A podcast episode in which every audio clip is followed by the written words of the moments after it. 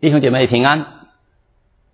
因为疫情的原因啊，去年三月份以来，我们教会不得不暂停了实体聚会，开始网上的崇拜和聚会。感谢神，在这一年来，我们在网上还可以继续的崇拜和聚会。不过，我们也知道，非常多的弟兄姐妹渴望着疫情缓解以后啊，能够重开教会。在过去的这一年里，当我每次回到教会，看到空荡荡的停车场，看到礼拜堂里一排排空空的座椅，回想起我们曾经弟兄姐妹欢聚一堂的气氛，心里也是百感交集。我们多么希望我们能够重开教会，能够回归到教会的聚会。感谢神的是，一年过去了，我们终于看到了疫情有缓解的希望，越来越多的人开始打疫苗。啊，各地的商业、学校以及教会已经开始逐步重开，我们终于要回归教会聚会了。可是，在教会重开之时，我们除了制定消毒、防疫等措施外，我们每一个弟兄姐妹还需要预备什么呢？我们只是期望重开以后。弟兄姐妹能够面对面的见面而已吗？我们只是期望看到教会里人来人往的这种热闹气氛而已吗？神给我们恩典，让我们回归和重开教会，在这新的时代下，神对我们有怎样的心意呢？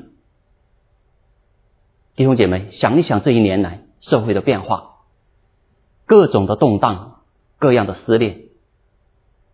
盼望神借着今天的经文对我们说话，在这个动荡和撕裂的社会背景下，在这个弯曲而背离的时代，神对我们重开的教会有怎样的托付呢？或许我们不光是要重开，而是要重建。我们不仅是要归回，更是要归正。在这个时代。需要更有影响力的教会，需要更加充满阻碍的教会，需要更加圣洁有力的教会，不是吗？盼望我们借着今天的经文，我们来看一看，在以色列人被掳回归重建的时候，他们所经历的，给我们怎么样的见解？我们来看这一段经文。是在以斯拉记的九章到十章，大概的故事呢是这样子的：犹太人啊，因着背离神而被掳。啊，神施恩怜悯他们，带他们余下的人回归犹大地，他们回到了耶路撒冷，重建圣殿、城墙、社群，重开圣殿的实体崇拜和聚会，一切似乎都那么欣欣向荣，就如同我们今天。我们要迎接教会重开的那种欢欣和喜悦中。然而，这两章的经文，我们看到不是这样的。以斯拉心中愁苦，痛哭流涕，百姓也聚集，无不痛哭啊！这是为什么？因为他们认识到，他们在享受神回归给他们的恩典的同时，他们仍然在。犯罪得罪神，神明明讲了迦南地的异教敬拜偶像，不可以与他们通婚，以避免被他们败坏。然而回归的百姓和官长却仍然与异教联合。以斯拉听到这个消息以后，惊惧忧闷，哀痛愁苦。因为他还记得祖辈被掳的教训，他们深知道他们的国家罪恶深重，才遭此大难。而今他们好不容易有些缓解，没想到这些余下的人仍然旧习不改，行此大恶。他们认识到，在回归重开之时，他们必须要认真对付的一件事，那就是罪。在今天这一段经文。我们下面从三个方面来看，我们从中有怎样的思想？我们现在看第一段，在以斯拉记的九章三到五节。前面是当地的百姓官长来告诉他们，说他们当地有这样的罪行。第三节，以斯拉他一听见这事，就撕裂衣服和外袍，拔了头发和胡须，惊惧忧闷而坐。防卫以色列神言语战惊的，都因这被掳归回之人所犯的罪，聚集到我这里来，我就惊惧忧闷而坐，直到献晚祭的时候。献晚祭的时候，我起来，心中愁苦，穿着撕裂的衣袍，双膝跪下，向耶和华我的神。举手。我们来看这第一段。当以斯拉听到这些犯罪的消息的时候，他如何反应的呢？他立刻变了脸色。第三节说：“我一听见这事，就撕裂衣服和外袍，拔了头发和胡须，惊惧忧闷而坐。”这个和合本翻译的“一听见”其实是非常恰当的，在原文里面体现的就是那种当下的时刻，在听见的同时立刻发生的动作。以斯拉听到当下就惊惧忧闷，撕裂衣服和外袍，拔了头发和胡须，这是犹太人表达强烈的哀伤和悲痛的做法。他一方面为得罪神感到恐惧震惊，一方面他为这些犯罪的人感到悲伤哀痛。我们可以看到，以斯拉他是一个何等对罪恶敏感的人。弟兄姐妹，我们是一个对罪恶敏感的人吗？对罪恶敏感的人，或许并不太受朋友待见。别人或许会以为你非常矫情，或许自显清高，或许小题大做。所以，慢慢的，为了适应这个社会，我们就开始变得处事圆滑，学会了所谓的生存艺术。可是我们看重人的看法，还是看重神的看法呢？当我们对罪恶不够敏感的时候，我们那些所谓的生存艺术，却反而会导致我们失去生命啊！温水煮青蛙的故事，大家一定都听过。当这个青蛙如果它掉进了烫的滚烫的水里面，它会迸发出巨大的力量，跳离那个危险的环境。可是，如果它在温水里慢慢的加热，他以为他慢慢的学会学会了这个热锅里的生存艺术，但是却一步步走进死亡而不自知，因为他对这他对这个温度的变化不太敏感，就如同我们对罪恶不太敏感。撒旦何等狡猾，他太明白温水煮青蛙的道理了。大家还记得，在创世纪中，罗德的帐篷就是这样一步步挪移，直到索多玛罪恶之城，最终要面临灭顶之灾。所以，弟兄姐妹，我们是一个对罪恶敏感的人吗？有些事，我们或许觉得无伤大雅；有些想法。我们或许觉得只要别人不知道就好了。有些恶，或许我们觉得人人都在做，所以我们就习惯了，就自然了，就给自己允许了。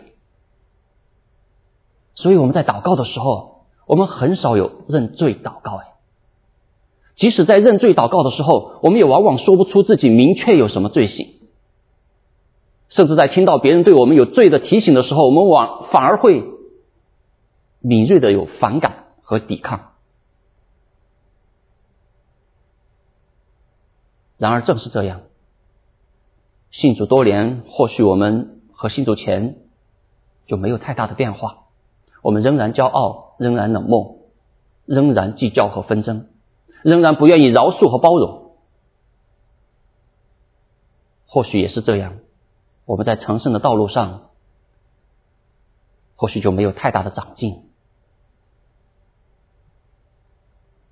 曾经有人问施不真牧师，问他如何才能知道自己灵性进步呢？施不真回答他说：“请问你上一次认罪是什么时候呢？”那个人说：“嗯，啊，记不大清楚了。”师不真说：“哎呀，那你现在灵性很不进步啊，你现在退步很久了。”这个故事相当值得我们深思。这个世界太善于美化丑恶了，不是吗？这个世界太擅长把罪行合法化了，这实在是撒旦的伎俩。如果我们基督徒也跳进温水里面畅游的话，这个社会还有什么期望呢？如果我们重开教会，只是多了一个收朽的场地；如果我们重回教会，只是多了一场老朋友的聚会的话，神的怜悯对我们又有什么意义呢？如果我们敬拜仍然只是听歌，我们听到仍然只是频道，我们走出教会仍然活得和非信徒没什么两样，我们对教会重开又有什么期望呢？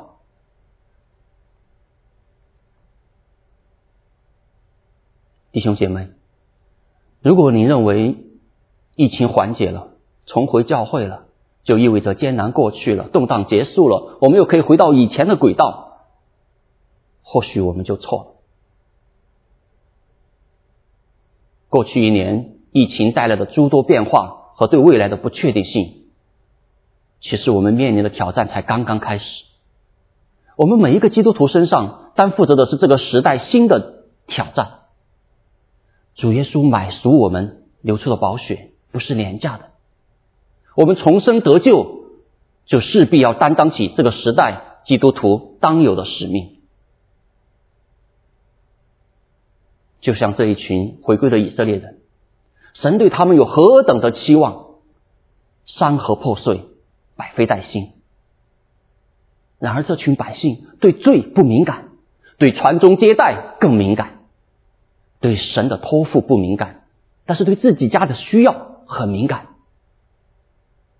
他们忘记了神的使命，忘记了神对他们的诫命，深陷罪恶而不自知啊！弟兄姐妹。我们也会这样忘记神的托付吗？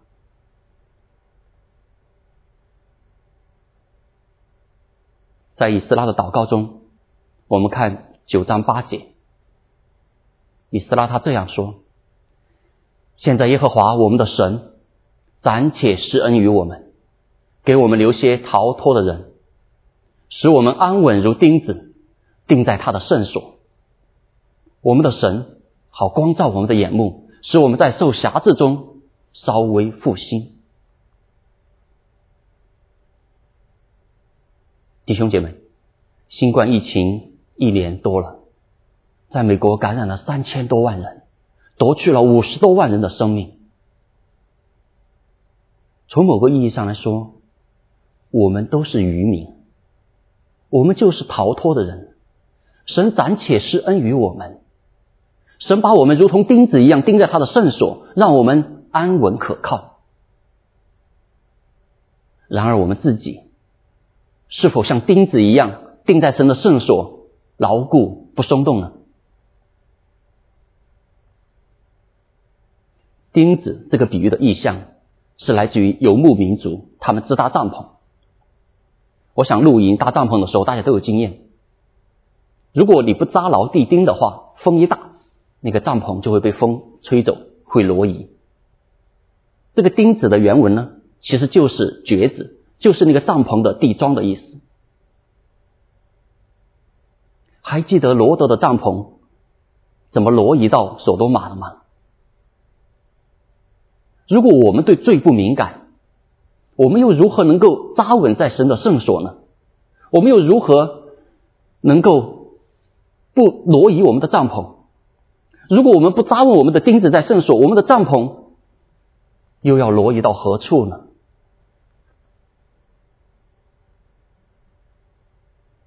这是我分享的第一点。在享受神的恩典怜悯，让我们教会重开之时，我们应当对罪敏感。盼望我们再次回到教会的时候，我和我们和以前有所不同。大灾之后。我们对罪当更加敏感。过去我们信主多年以来，那些我们仍然无法克服的捆绑，我们仍然习以为常的软弱，在我们重回教会的时候，盼望我们如同以斯拉一样，对罪恶敏感，惊惧忧闷，认罪悔改，不辜负神对我们的施恩怜悯，给我们留下这些逃脱的人。我们来看这几句经文，在以斯拉记的九章第六节，以斯拉说：“我的神啊，我暴愧蒙羞，不敢向我神仰面，因为我们的罪孽灭顶，我们的罪恶滔天。”我们再看第十节，我们的神啊，既是如此，我们还有什么话可说呢？因为我们已经离弃了你的命令。我们再看十五节。耶和华以色列的神呢？因你是公义的，我们这剩下的人才得以逃脱。正如今日的光景，看呐，我们在你面前有罪恶，因此无人在你面前站立得住。大家观察这几节经文，我们看到有一个什么共同点？以斯拉在向神认罪的时候，他用了什么人称代名词呢？他用了什么人称代词？他用的是我、我们。我们看这祷告的从六到十五节，这一共才十节经文里面，他用了多少个我们呢？我数了一下，这短短的十节经文里面，他用了三十二个我们。其实，在希伯来的原文里面还多一个，三十三个。和合本翻译成了自己，也就是说，在原文里面总共是三十三个我们。十节经文里面，要知道和异族通婚的不是以斯拉，他为什么说我们，而不是说他们？犯罪的不是他，他为什么说我们，而不说他们？所以弟兄姐妹，我们看到，这是以斯拉做的。认罪祷告，他是在认罪祷告，不是在投诉和控告。我们在对罪恶敏感的时候啊，往往很容易有一个问题，就是对别人的罪特别敏感。我们的认罪祷告不像在认罪，更像是在投诉和告状。特别是当我们看到和自己观点不一致的人，或者遇到那些冒犯过自己的人。我们会用圣经中所有关于教罪恶的教导去应用到他的身上，而不是自己的身上。所以弟兄姐妹，对罪恶敏感，不是对别人的罪恶敏感，不是别人，是我们。我们常常听到说，我们基督徒真是很难对家人传福音。或许其中有一个原因，或许就是因为我们信主以后呢，我们很容易用。对罪恶的敏感，去批评身边的人，我们比较容易用我们属灵的优越感，去对不幸的家人产生属灵的逼迫感。我们以为可以催逼出他们信主的紧迫感，但其实往往催逼出了他们的抵触和反感。所以以斯拉在这里说：“我们，我们的罪恶灭顶。”我们的罪恶滔天，他没有划清界限，而自己跪下祷告，这是什么？这是担当。他肩上担当起了对民族的责任，他心中担当起了对灵魂的负担，这也是智慧，因为他知道他是其中无法逃避的一份子。很多年前有一本畅销的书，叫做《地球是平的》，不知道大家有没有看过？就是说，全世界啊，这是越来越紧密的联系在一起。当然，疫情以来，我们相信大家都更加明白，这个世界没有孤岛啊。套用今天通俗的一句话来说，雪崩来临，没有哪一片雪花是无辜的。罪如同新冠病毒，从一个海鲜市场传到一个城市，从一个城市传到整个世界。在我们过去去年二月份为武汉担忧的时候，又可曾想到接下来的一年多，美国所面临的严峻的形势？所以，弟兄姐妹，当我们在为家人祷告的时候，为国家祷告的时候，其实我们是一个整体。我们不是在为别人祷告，我们也是在为自己祷告。今天社会道德的倒退、种族的撕裂，和我们每一个基督徒没有关系吗？这其中或许有我们冷漠的罪，事不关己、高高挂起；或许有我们倦怠的罪，我们没有付上足够的代价去祷告、去传福音；或许也有我们沉默的罪，因为有时候沉默就是同谋。弟兄姐妹。教会重开的时候，需要我们对神的国度更加有担当，对灵魂更加有负担。就如同以斯拉，他认罪祷告的时候说：“我们，因为他和每一个以色列的同胞站在一起，他首先自己跪下祷告，呼求神的饶恕。”我们教会不是社会的孤岛，我们和社区在一起。在我们要想要影响社区、改变家人之前，我们自己首先需要跪下祷告。不要说他、他们，而是我、我们，把反省的焦点放到我们自己身上，这是担当，这是智慧，这更是勇气。有一段文字，大家或许都很熟悉了。据说是在伦敦西敏寺的一个墓碑上，大概意思是这样子的：当我年轻的时候，我梦想改变这个世界；我成熟以后呢，发现我不可能改变这个世界，所以我决定只改变我的国家。当我进入暮年后，我发现我不可能改变我的国家，我最后的愿望仅仅是改变一下我的家庭，但是这也不可能。当我躺在床上行将就木的时候，我突然意识到。如果一开始我仅仅去改变我自己，然后作为一个榜样，我或许可能改变我的家庭，然后在家人的帮助和鼓励下，我可能可以为国家做一点事情，然后谁知道呢？我甚至有可能改变这个世界。确实如此，我们实在是很喜欢去改变别人，而不愿意改变自己。我们很容易看到别人眼中的刺，而不看不到自己眼中的良木。以斯拉的祷告提醒我们，焦点在我们，把反省的眼光聚焦在我们自己身上。我在准备这个信息的时候，我当时就想去核实一下这个伦敦西敏寺的这个啊信息情况啊，我曾经去过那个地方，所以说我上了 Google Map，上那个街景去看那个街景的图片。大家看这个图片，这就是在 Google Map 上看到的街景的图片。我当年也在这条路上走。大家有没有注意到这个图片下面有一个老人？就是这一位老人。我们看不大很清楚哈，放大了看，他的手上举着一块牌子。我当时也很奇怪哈，我说哎，很有意思哈。Google Map 是可以走到他前面去看一看，看看他前面写的什么。当看到这个牌子上写的东西的时候，我那一刻就感觉主耶稣在对我说话。我们的王 Jesus is coming，悔改。我不知道这个照片是 Google 什么时候拍的，跨越多少时间，在今天仍然对我们说话。我们要悔改，悔改是何等重要，改变别人不容易，改变自己。其实更不容易，因为我们实在不愿意自我反省和悔改。当我们面对自己的时候，我们的敏感度往往是不够的。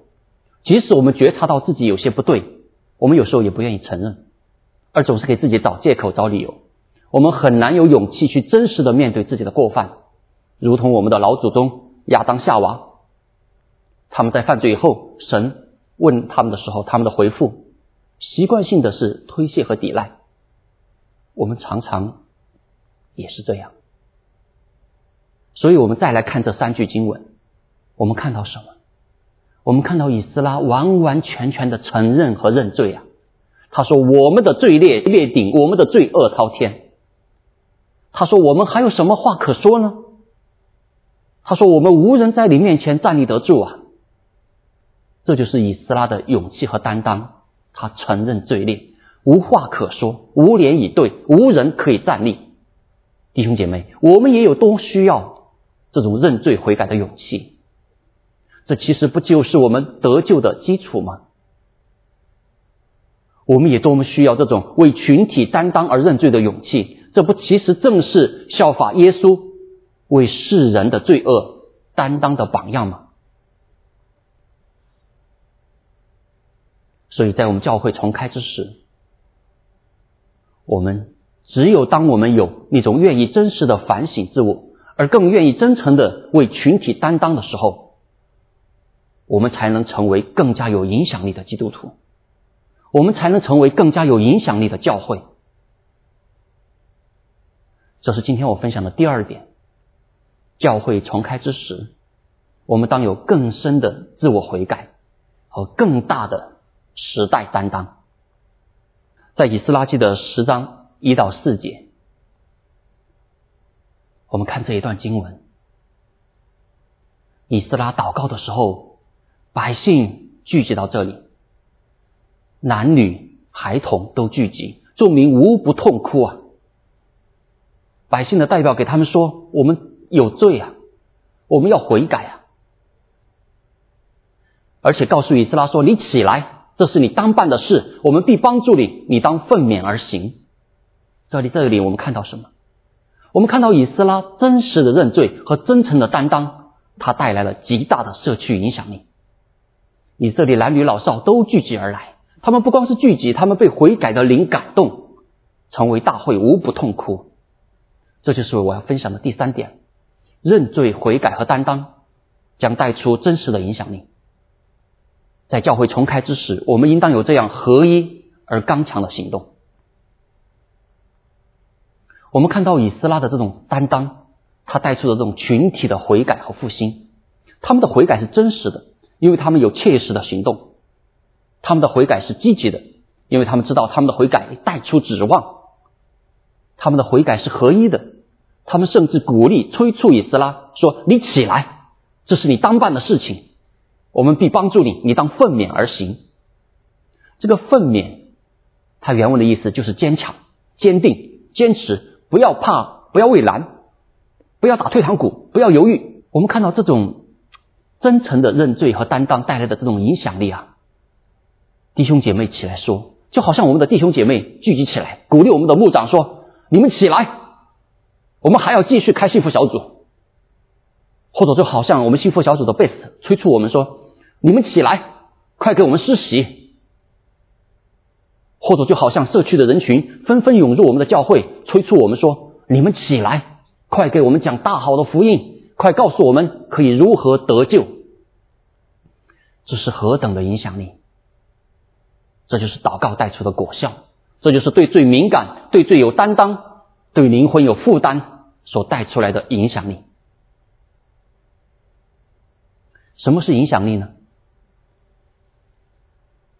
在现代管理学的概念里面，影响力就是领导力，领导力就是影响力。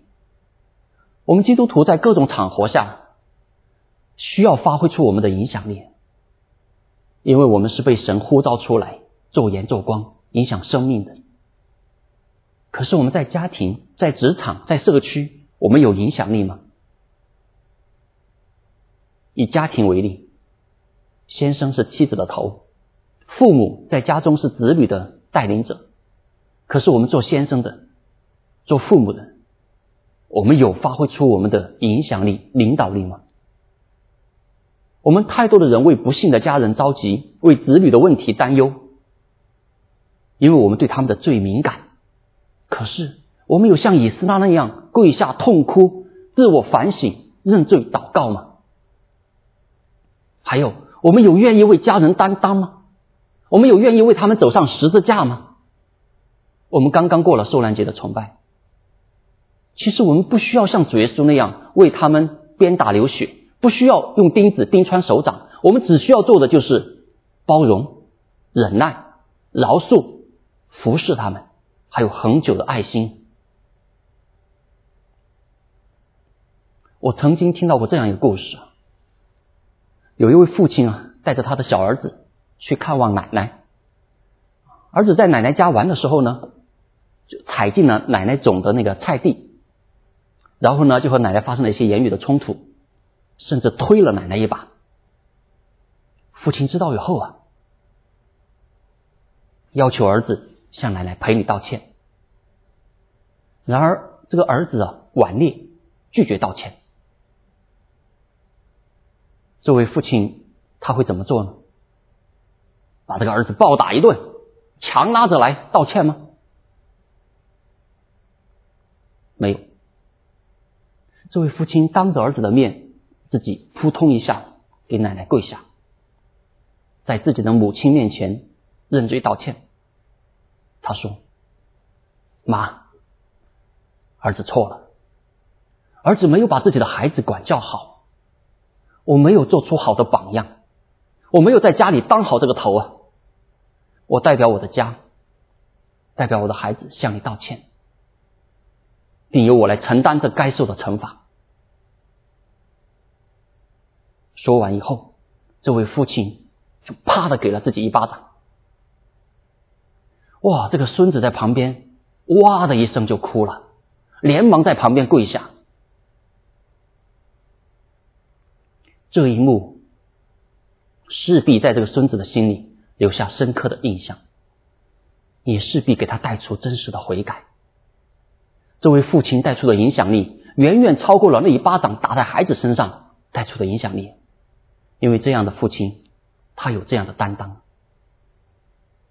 其实，对我们基督徒而言，最有担当的，我们很熟悉啊，最有影响力的，难道不是我们的主耶稣吗？他改变了整个人类和世界。然而他呢，常常一个人退到山上祷告。他对罪极为敏感，不是吗？然而他在那同时，他更是为罪人担当啊！他甚至为我们的罪走上十字架呀！主耶稣就是我们最大的榜样。在我们还是罪人的时候，他就为我们上了十字架。在十字架上的时候，也求父赦免我们。今天仍然在父的右边为我们代求。他对我们没有苦读，没有怨恨，而是无尽的爱。以斯拉也是这样，他对同胞，他为同胞祷告，为社区祈求，其中饱含着的是他对民族、对同胞的爱呀。弟兄姐妹，我们呢？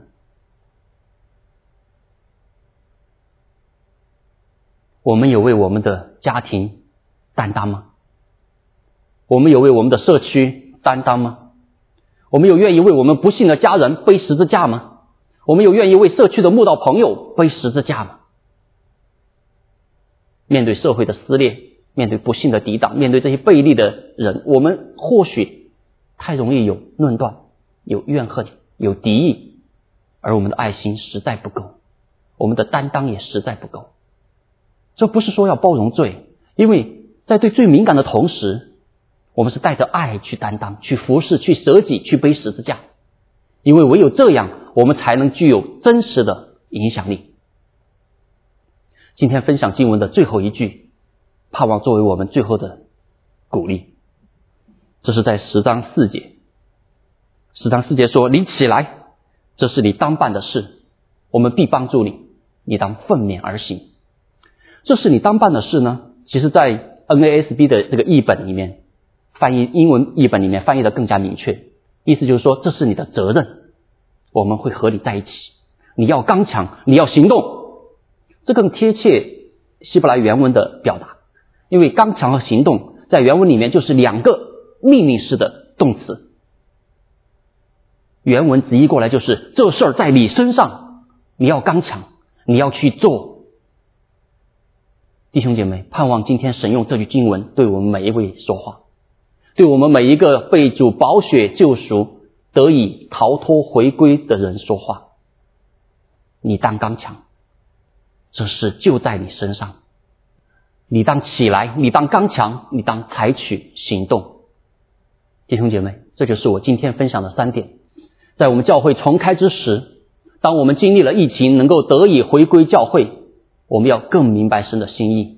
神要我们在地上的教会发挥更大的影响力。